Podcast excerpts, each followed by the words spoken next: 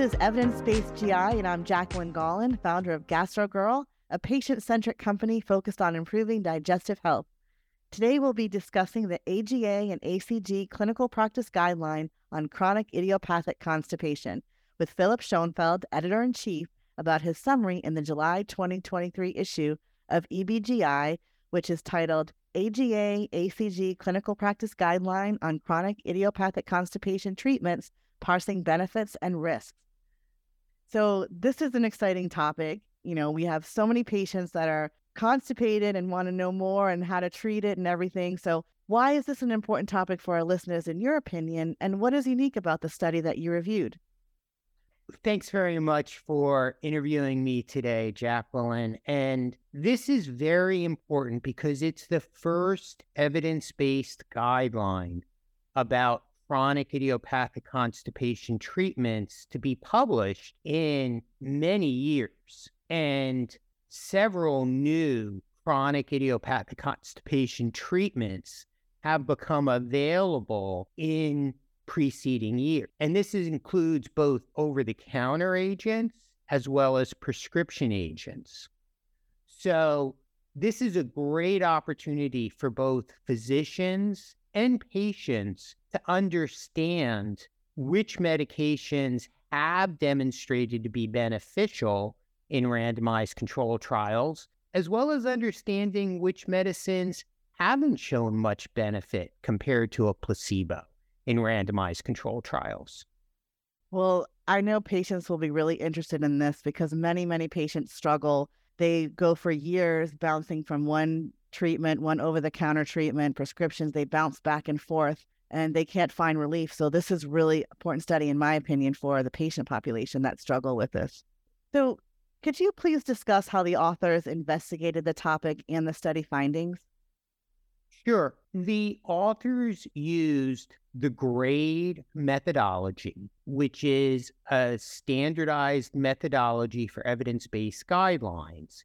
And it essentially means that a systematic review and meta analysis was done for all randomized controlled trials for a specific constipation treatment versus placebo to assess whether or not it was better at improving complete spontaneous bowel movements. That's the one where we mean the patient's able to to pass stool with a sense of complete evacuation without straining, or to improve spontaneous bowel movements, meaning they sit down on the toilet and they might have to strain and they might have a sense that they haven't gotten all the stool out, but they at least got some stool out. And they're also assessing whether or not it was a well designed study in terms of being properly blinded between placebo and treatment. So,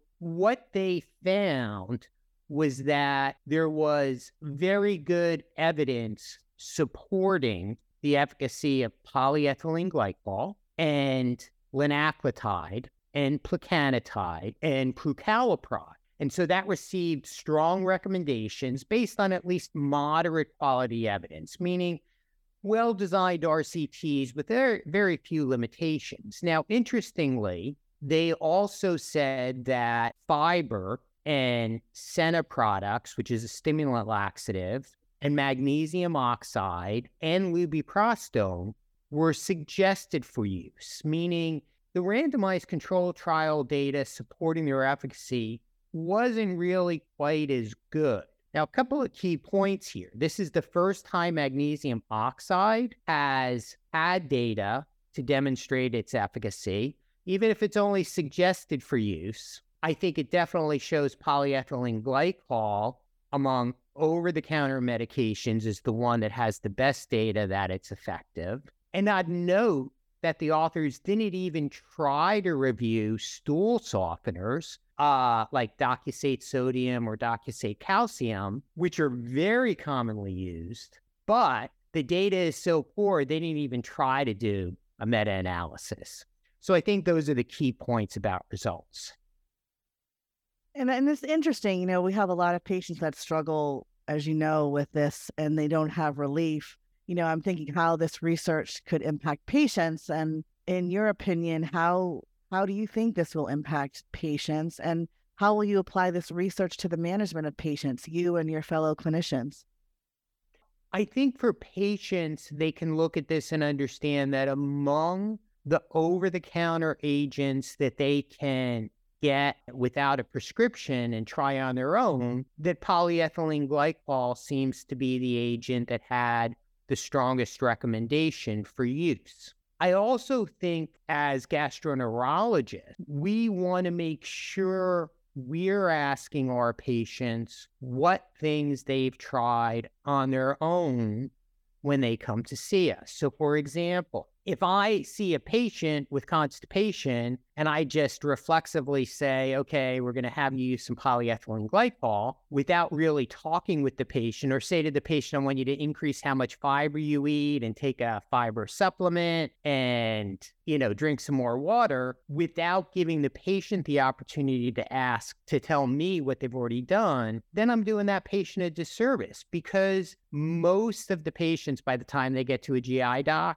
have tried many of those things. And if the patient's already tried and failed fiber and tried and failed Senna as a stimulant laxative and tried and failed polyethylene glycol, then okay, that's when it's time to step up therapy. And as we already discussed, there are multiple prescription agents that get a strong recommendation for use because they have very good efficacy based on randomized control trial data. And that's a great point. And as I mentioned, we were kind of t- talking earlier. We interviewed several of your colleagues over the last, you know, several months, years about constipation issues. And, you know, one of them said, you know, if the patients aren't responding, and for patients, you know, uh, is for you to know too, if you're not responding to these things, even though there's efficacy and it says that it's, you know, very successful in patients, it may not be an issue where these over the counter treatments are going to help you that it may be something else. It could be a motility issue. It could be something related to the pelvic floor. And I say that because I think we this is going to be a very popular discussion in a podcast episode because this is a very important topic uh, for patients. So I think this is important to note. I think that's a very important point that if a patient's tried multiple over the counter medicines when they come to see me as a GI doc, I want to do a careful digital rectal exam and I want to assess the patient for pelvic floor dysfunction. And if I then try a couple of prescription agents for chronic constipation and the patient still doesn't get better, then I'm much more concerned that the underlying problem might be pelvic floor dysfunction especially if it's in a woman with risk factors such as difficult vaginal pregnancies or vaginal deliveries, then I may do additional testing for pelvic floor dysfunction. I'm so glad you mentioned that because that's it's it's really key that uh, providers are aware of that. I, as a patient, it's very important. This is fantastic. Thanks for joining us today. But before we finish, what are the key points for our listeners to remember? Think the key point is that the strong recommendations based on at least what we call moderate quality evidence, meaning well designed RCTs, were for polyethylene glycol, linaclotide, plecanatide, and prucalopride. Those are all prescription agents, except for polyethylene glycol. That the new guideline does suggest that both fiber and Senna are effective as over the counter products. The data is not quite as good as for the ones I mentioned previously. And new is that magnesium oxide is also suggested for use based on RCT data. And finally, that again, stool softeners like docusate sodium and docusate calcium weren't even reviewed to make a recommendation because there's so little data even though they get used all the time. Well, thanks again for joining me today. For our listeners, please remember to subscribe to Evidence Based GI on your favorite podcast platform. And please follow us on Twitter at ACG underscore EBGI, where we send out PowerPoint tutorials of EBGI summaries every Wednesday.